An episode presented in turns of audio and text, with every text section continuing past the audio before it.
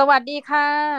สวัสดีครับผม ยินดีต้อนรับกลับเข้าสู่รายการ StartYupเพราะสตาร์ทอัพไม่มีคำว่าเลิก ในรอบสัปดาห์นี้นะจ๊ะ ทุกท่านเรากลับมาแล้ว พบกับพี่โสพลโสพลสุภามังมีแห่ง aomMONEY และน้องหมีเองจ้ะแห่ง Infinity Podcast นะคะใช่แล้ว ก่อนอื่นเลยพี่ต้องถามว่า เอ้ย สัปดาห์นี้เป็นยังไงบ้างคะยุ่งไหมสัปดาห์นี้ สัปดาห์นี้เราก็ติดตามข่าวแหละติดตามข่าวตลาดหุ้น ช่วงนี้ตลาดหุ้นไทย ไม่ได้ขึ้นตามนี่นะ ไม่ได้ขึ้นตามพื้นฐานนะขึ้นตามอารมณ์โอ้ตายตายตายโอ้สนุกสนาน เราเห็นคนที่ลงทุนแล้วก็ ก็เป็นห่วงแหละ ผมวันนี้ก็เพิ่งเขียนบทความไปเรื่องของหุ้นเนาะที่แบบปั่นอะไรเงี้ยครับปั๊มแอนดัมคือแบบปั่นราคาหุ้นขึ้นไปแล้วก็ไปทุบลากเบ้าขึ้นไปเชือดบนดอยอะไรเงี้ยครับเออก็อย่างช่วงเนี้ยครับเราก็จะเห็นหลาย ๆ หุ้นแหละ ที่จะไม่ใช่บอกว่าพื้นฐานไม่ดีนะเพียงแต่ว่าพอมันเป็นหุ้นที่แบบปั่นราคาขึ้นไปแล้วอะคนที่ มีโอกาสที่ไปติดดอยอะบนนู้นอะไรเงี้ยครับเออ มันก็ค่อนข้างที่สูงอะไรเงี้ยเพราะฉะนั้น มันก็เลยมีความเสี่ยงของมันเนาะช่วงนี้ก็เลยแบบเออดูเขาเรียกว่านั่งดูอยู่ห่างๆอย่าห่วงๆแล้วก็เออ ได้แต่เขียนบทความแล้วก็เล่าให้คนอื่นฟังกันไป ครับ ผมเตือนกันไว้ น้องหมีเป็นไงบ้างแหมพอพูดถึงเรื่องนี้แล้วก็ สัปดาห์นี้ก็เป็นสัปดาห์ที่ค่อนข้างจะสงบนะคะ ในเรื่องของงาน แต่ว่ามีข้อสังเกตอย่างหนึ่งคือ ตั้งแต่ปีที่แล้วเนี่ยคือปกติจะซื้อพวก FF ทั้งหลายเนี่ยปลายปีค่ะอืมอืมอืม SSF อะไรอย่างเงี้ย แล้วก็ปกติมักจะดวงไม่ดีอะต้องใช้เพราะว่าซื้อกองเนี่ยมันก็เหมือนเลือกดวงในระดับหนึ่งเนาะพี่ในแง่หนึ่งนะก็แบบบางปีแล้วก็เฮ้ยเราชอบหุ้นเทคเอ่อหุ้นอเมริกาอะไรเงี้ยอือฮึปีที่ผ่านมาก็แบบนึกไงไม่รู้ คือเงินมันจะเข้าปลายปีก็เลยต้องซื้อปลายปีไงค่ะ ก็ก็ซื้อหุ้นญี่ปุ่นอ่าอ่าเป็นแบบโอ้อินโหเด็กซ์นี่แล้วก็ซื้อหุ้นของ หุ้นลักชัวรี่แบบว่าเป็นกองทุนรวมที่มีพวก LVMH ก็ LVMH อ่าอ่าซึ่งปรากฏว่าเป็นครั้งเหมือนเป็นครั้งแรกในชีวิต แต่ว่าพูดเลยเดี๋ยวต้องตบปากเพราะว่ากลัวมันจะร่วงเนอะเป็นครั้งแรกในชีวิตที่แบบแบบกองทุนพุ่งขึ้นแบบดีอะเราก็เลยตกใจนิดหน่อยแล้ว คือคือด้วยความที่ปกติแบบซื้ออะไรก็แดงใช่ไหมเราพอมาดูแล้วรอบเนี้ยมันเขียวแล้วพอมาดูตลาดหุ้นบ้านเราก็ เฮ้อนี่เราอยู่โลกเดียวกันไหมอะไรเงี้ยพี่นิดนึงอืมใช่ผมก็ผมก็มีลงลงกองทุนแบบหุ้นโลกอะไรเงี้ยอืมเพิ่มขึ้นเนาะแล้วก็มีมีดูอินเดียมีดูอะไรเงี้ยครับ ก็ไปเรื่อยๆแหละโอ้คือผมก็รู้สึกว่า หุ้นไทยมันก็ ไม่ใช่ว่าจะบอกว่าไงดีอะจะบอกว่าไม่มีตัวไม่ดีก็คงไม่ได้เนาะแต่ว่าไม่จริงตัไม่วจริงอ่าอ่าตัวดีๆก็ยังมีเพียงแต่ว่าแบบเอออาจจะต้อง selective หน่อย จะมาซื้อแบบกองเหมารวมอะไรเงี้ยมันก็อาจจะยากอะเพราะว่าตลาดหุ้นมันค่อนข้างที่จะไม่ไปไหน มานานละเป็นสิบปีแล้วนะอยู่ที่เดิม อืม ก็สำหรับใครที่อยู่ตลาดหุ้นนะครับ ก็ลองศึกษาศึกษาดูนะครับช่วงตอนนี้คือลงทุนหุ้นต่างประเทศเนี่ยก็ง่ายขึ้นเนาะซื้อกองทุนหุ้นต่างประเทศก็ง่ายขึ้นนะครับ โอกาสก็มีอยู่ค่อนข้างที่จะเยอะนะครับ แต่ว่าก็ต้องระวังด้วยเนาะช่วงนี้ ไม่ใช่ว่า เออ แบบเห็นที่ไหนแบบร้อนแรงก็เข้าไป แต่ว่าต้องศึกษาให้ดีนะครับผม เอาล่ะอือฮึพี่ เพราะว่าเอาสัปละดาคห์รับเนี้ยเหมือนเราจะพูดเรื่องอะไรที่มันก็เกี่ยวข้องกับหุ้นในระดับหนึ่งเหมือนกันเนาะ ใช่ใช่ที่จริงสัปดาห์นี้ครับ เราจะมาพูดถึงตัวเอ่อ Apple Apple กันเพราะว่าช่วงนี้ข่าวของ Apple เนี่ย ค่อนข้างมาแรง อืม คือเขาเรียกว่าไงเดียมาแรงแซงทางโค้ง คือตัว Apple นะครับ เขาเพิ่งประกาศไปว่าจะยุติเนาะตัวโปรเจกต์ที่ชื่อว่า Titan นะครับ โปรเจกต์ Titan ที่ทำมาสิบกว่าปี เป็นแบบ Special Project Secretive มากนะครับเป็นโป รเจกต์ที่เรียกว่าเป็นโปรเจกต์ความลับ แต่ก็จะบอกว่าลับก็คงไม่ได้ลับมากหรอกคือคนเขาก็รู้กันแล้วว่าทำอะไรอยู่อืมเป็นโปรเจกต์ที่เอ่อรถไฟฟ้านะครับผมที่ Apple เนี่ยออกมาเหมือนคล้ายๆกับพูดแหละว่าเออคงหยุดแล้วล่ะ เพราะว่าจะไปมุ่งหน้าไปทาง AI มากกว่านะครับผมส่วน EV เนี่ยก็ต้องปล่อยเขาไปนะเพราะว่าที่จริงแล้วอะวันนี้ก็จะมาพูดถึงเรื่องนี้เพราะว่าแบบเออมันไปผมพอดีผมไปอ่านหนังสือเรื่องนั่งตกปลากับบัฟเฟตต์มา นะครับผมแล้วก็เขาก็อธิบายเรื่องนี้ไว้ค่อนข้างที่จะดีมากๆนะครับผมก็เลยแบบเออวันเนี้ยเลยอยากจะมาพูดถึงเรื่องแบบการแข่งขันในตลาด แล้วก็ความได้เปรียบของการที่แบบเออเป็นผู้นำตลาดด้วยนะครับ หรือว่าสิ่งที่เราเรียกว่า competitive advantage นั่นเองเนาะก็เดี๋ยวสำหรับคนที่ฟังพอดแคสต์นี้แล้วสนใจอยากจะไปซื้อหนังสือตามนะครับ ก็มีหนังสือชื่อว่าหนังสือนั่งตกปลากับบัฟเฟตต์เนาะซึ่งผมเป็นอืมเป็นหนังสือที่แบบผมชอบมากเล่มหนึ่งเลยนะน้องหมีเคยเคยอ่านไหม ยังไม่เคยเลยค่ะ อ่าเล่าให้ฟังหน่อยได้ไหมคะอะ spoil โอเค spoil spoil spoil นิดนึงเนาะโอเคนั่งตกปลากับบัฟเฟตต์เนี่ยเป็นนิยายแบบการลงทุนนะครับ เหมือนคล้ายๆกับเป็นเป็นนิยายเล่าเรื่องแหละแบบเอาแบบความรู้ที่เป็นแก่นของการลงทุนแบบเน้นคุณค่านะมาเล่าในรูปแบบของนิยายนะครับก็เป็นนิยายการลงทุนที่เล่าถึงชายชราคนหนึ่งนะครับ ที่แบบอารมณ์เหมือนคล้ายบัฟเฟตอะไรเงี้ยเป็นชายตกปลาใช่ป่ะแล้วก็มีชายคนหนึ่งที่ชื่อว่าชอนนะครับ ชอนเนี่ยเป็นผู้ผิดหวังมาจาก การเก็งกำไรหุ้นในอดีต แล้วก็ตอนนี้ก็คือแบบเหมือนหลงทางอยู่นะครับผมก็ไปเจอกับชายชราคนนี้นะครับ นักตกปลานะครับชาวประมงผู้เก่งกาจด้านการลงทุนชนิดที่แบบคาดไม่ถึงอะไรประมาณนี้ หลังจากนั้นก็ชอนก็ได้เรียนรู้หลักการลงทุนแบบนี้คุ้มค่าจากชายชราคนนี้นั่นเองนะครับ ก็คือเนี่ยตามชื่อเรื่องเลยนั่งตกปลากับบัฟเฟตก็คือแบบในบทที่ 12 13 เนี่ยเขาพูดถึงเรื่องการแข่งขัน แล้วก็ความได้เปรียบของธุรกิจเอาไว้อยู่นะก็เลยนี่แหละ น่าจะเหมาะกับตัว Apple EV เดี๋ยวจะเล่าต่อไปเนาะก็ในบทเนี้ย12 13เนี่ยเขาบอกว่าชายชราเนี่ยท้านะครับ ท้าชอนให้มาตกปลาแข่งกันหนึ่งชั่วโมงนะครับผมแล้วดูว่าใครจะได้ปลามากกว่ากัน ปลาทุกตัวเนี่ยที่ชอนตกได้เนี่ยมากกว่าชายชราเนี่ยเขาจะได้เงินหนึ่งพันเหรียญนะครับ สมมุติว่าครบหนึ่งชั่วโมงแล้วเนี่ยชอนได้ห้าตัวใช่ป่ะแล้วชายชราได้สามตัวเนี่ยชอนก็จะได้เงินสองพันเหรียญนะครับห้าลบสามเท่ากับสองใช่ไหมสองพันเหรียญ แต่ว่าถ้าชอนแพ้เนี่ยก็แค่แบบ เออ ไปเอาพาชายชราคนนี้ไปเลี้ยงเบอร์เกอร์ซื้อโค้กให้ก็พอละชายชราก็พอละก็บอกว่าเป็นดีลที่ดีมากนะครับชอนก็แบบเอ้ยสนใจอะมาลุยกันอะไรประมาณนี้พอเริ่มแข่งปุ๊บชอนก็มุ่งมั่นเลยครับมุ่งมั่นตกปลาตกปลาตกปลาตกได้เรื่อยๆตกได้เรื่อยๆชายชราก็ตกได้นะแต่ว่าตกได้น้อยกว่านะครับผมเมื่อเวลาผ่านไปใกล้ครบชั่วโมงเสร็จปุ๊บเนี่ยชอนก็เห็นแล้วว่าเฮ้ยโอ้ยชนะแน่นอนแล้วละแต่ว่าเรื่องไม่จบแค่นั้นครับ มีจุดหักมุมคือแบบปรากฏว่าสักพักหนึ่งอะ ชายชราคนเนี้ยก็เดินไปดึงแห่นะครับ ที่หวานเอาไว้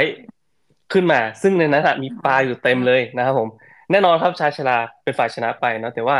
เหตุการณ์นี้ทำให้ชอนไม่พอใจอย่างมากนะครับ บอกว่าเฮ้ยไม่แฟร์เพราะว่าเล่นใช้แหมาสู้กับเบ็ดอะไรเงี้ยครับเอ้ยมันไม่ยุติธรรมการแข่งขันแบบนี้ถือว่าเป็นโมฆะอะไรเงี้ยครับ ชอนก็แบบระเบิดอารมณ์ประมาณนั้น แต่ชายชราก็บอกว่า แต่นี่แหละคือโลกของธุรกิจและการแข่งขันเนาะบทเรียนสำคัญสำหรับนักลงทุนก็คือ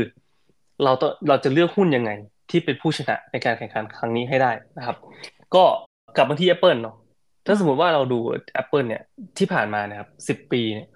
เขาก็พยายามซุ่มทำโปรเจกต์รถไฟฟ้าเนี่ยมานานมากๆแล้วก็ลงเงินไปแบบเป็นพันพันล้านเหรียญนะคือแบบเป็นบิลเลียนอะที่ลงไปแล้วก็คนอยู่ในโปรเจกต์นี้ประมาณ ถ้าจำไม่ผิดสองร้อยหรือสองพันคนจำไม่ได้แล้วว่าเลขสองนะแต่จำไม่ได้ว่าสองร้อยหรือสองพันคนนะ แต่ว่าก็เนี่ยคือคนกลุ่มเนี้ยจะต้องโยกไปที่ AI และบางส่วนก็ต้องแบบ อาจจะต้อง reskill ตัวเองหรือไม่ก็บางส่วนก็แบบจะต้องแบบถูกจ้างให้ออกประมาณนี้นะครับ ก็ตอนนี้ครับ Apple เนี่ยหลังจากสิบกว่าปีเนี่ยก็ยกธงขาวละก็บอกว่าไม่ไหวนะครับล้มโครงการ EV ของตัวเองไปที่เรียบร้อยนะครับ แต่ว่าพอประกาศไปปุ๊บอะหุ้นเด้งสองเปอร์เซ็นต์ต้องมีหุ้นของ Apple เนี่ยเด้งสองเปอร์เซ็นต์แสดงว่า Apple เนี่ย แล้วก็นักลงทุนเนี่ยมองเห็นแล้วว่าการตัดสินใจครั้งเนี้ยเป็นสิ่งที่ดีต่อ อนาคตของบริษัทอย่างชัดเจนเนาะเพราะว่าว่ากันตามตรงเอาอย่างนี้ดีกว่าว่ากันตามตรงถึงตรงเนี้ยสงครามตลาดแข่งขันรถ EV เนี่ยเดือดมากนะครับผมเรียกว่าตัวพ่ออย่างเทสลาเนี่ยหนึ่งในแบบหุ้นเจ็ดนางฟ้าทั้งเจ็ดเนี่ยหนึ่งใน Magnificent Seven นะครับก็ยังเหนื่อยนะ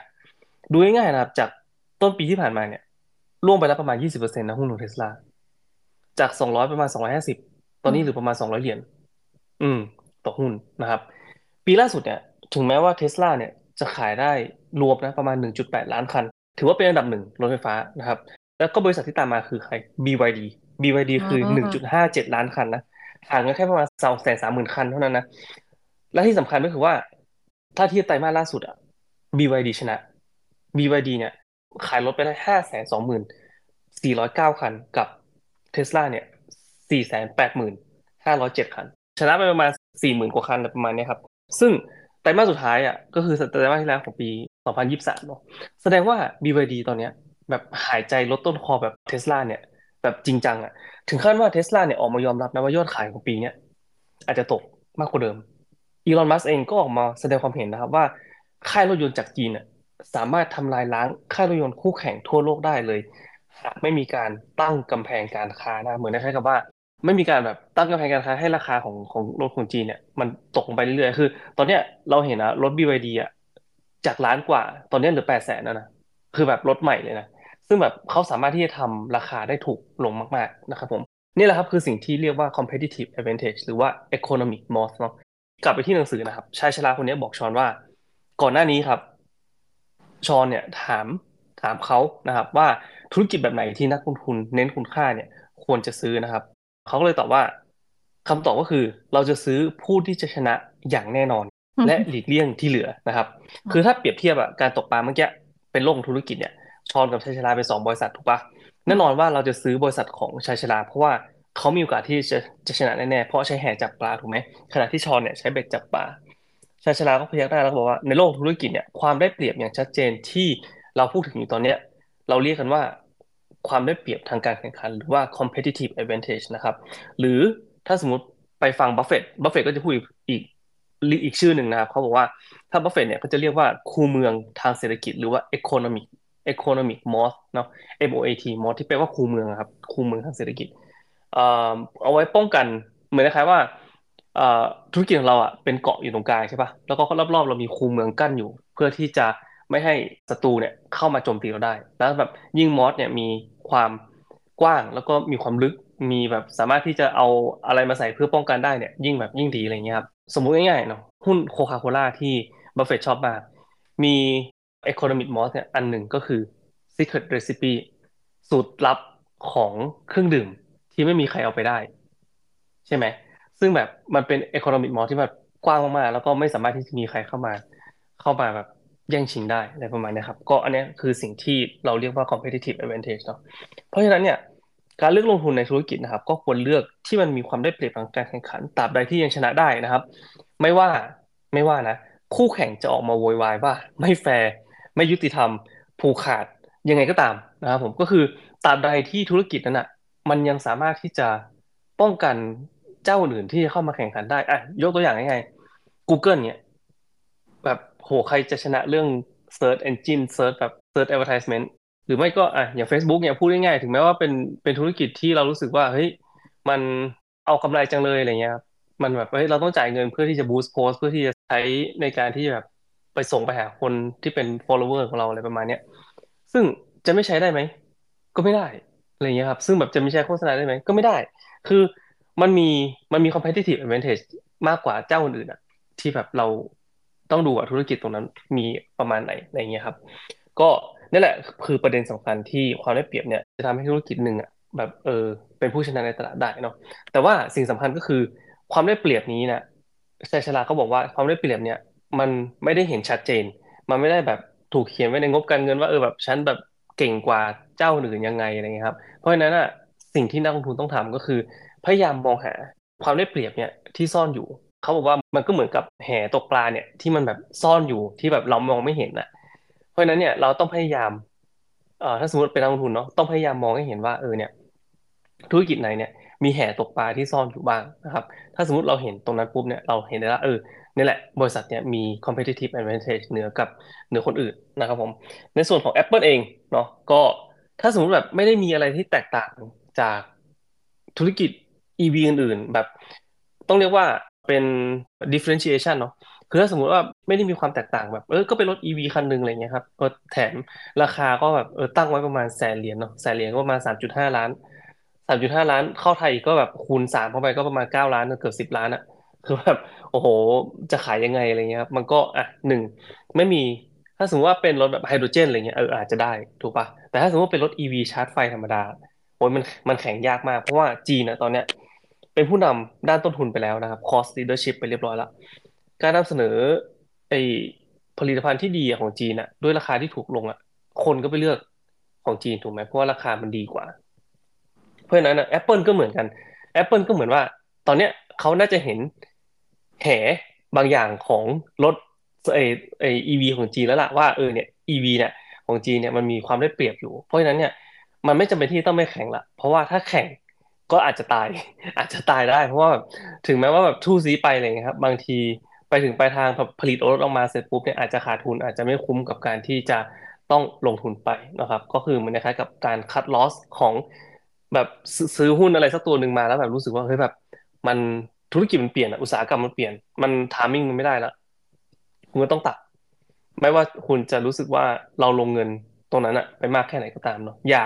เขาเรียกว่า sunk cost fallacy เนาะอย่าอย่าไปรู้สึกว่าแบบเฮ้ยฉันลงเงินไปแล้ว ฉันจะต้องแบบทำให้มันคุ้มหรือว่าต้องทำให้มันออกมาให้ได้ อะไรก็ตามที่มันแบบรู้สึกว่าทำแล้วไม่คุ้มเนี่ยก็ตัดออกนะเออ ไม่ว่าจะเป็นธุรกิจหรือว่าจะเป็นการลงทุนหรือว่าอะไรก็ตาม อ่ามาต้องบอกว่า EP วันนี้ทำไมฟังแล้วมันเพลินนะแล้วก็แต่ว่าดูสั้นนะเห็นแต่เห็นเรื่องความเสี่ยงเรื่องอื่นเนาะที่เกี่ยวเกี่ยวพันไปนิดนึงกับเรื่องการลงทุนของพวกเราเนี่ยสำหรับใครคือหุ้นเนี่ยเนาะต้อง ต้องติดตามตลอดเลยเอาข้องจริงเนาะพี่ว่าไหมอืม แต่หนังสือเล่มนี้ดีนะ ผมชอบมากเลย ผมรู้สึกว่าเป็นหนังสือที่อ่านง่าย แล้วก็คือแบบ คือเขาไม่ได้ลงลึกอะคือเขาปูพื้นฐานมา เพื่อที่ว่าพออ่านเล่มนี้จบ เราจะรู้ละว่าพื้นฐานของอการลงทุนแบบมีคุณค่าเนี่ยมันคือยังไงแล้วหลังจากนั้นเนี่ย พอเราเริ่มรู้พื้นฐานนะครับ เราสามารถที่จะไปต่อเล่มอื่นได้ ซึ่งผมรู้สึกว่าเล่มเนี้ยเหมาะสำหรับเอ่อ beginner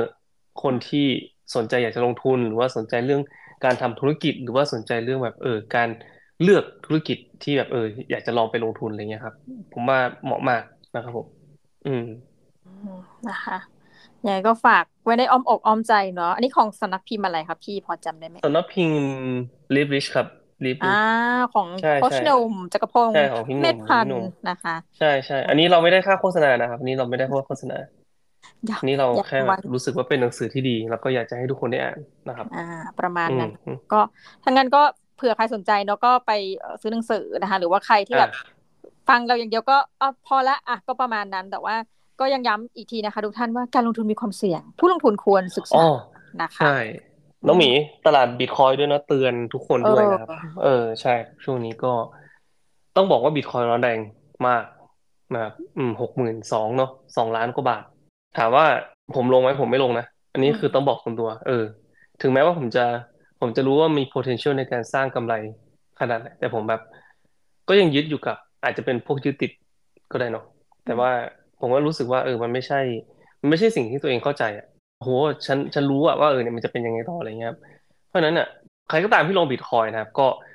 อยากจะให้ศึกษาให้ดีนะครับผมรู้สึกว่ามันไม่ใช่ว่าทำไม่ได้เนาะคือแบบมันเก่งกำไรหรือว่าอะไรเงี้ยมันได้อยู่แล้วเพียงแต่ว่าเออคุณต้องต้องยอมรับความเสี่ยงในความผันผวนที่จะเกิดขึ้นด้วยเนาะขึ้นลงขึ้นสุดลงสุดจริงๆนะครับบิตคอยยิ่งกว่ารถไฟหัวใจจะวายนะคะอ่าใช่ครับ คนที่ลงก็ต้องแบบ อืม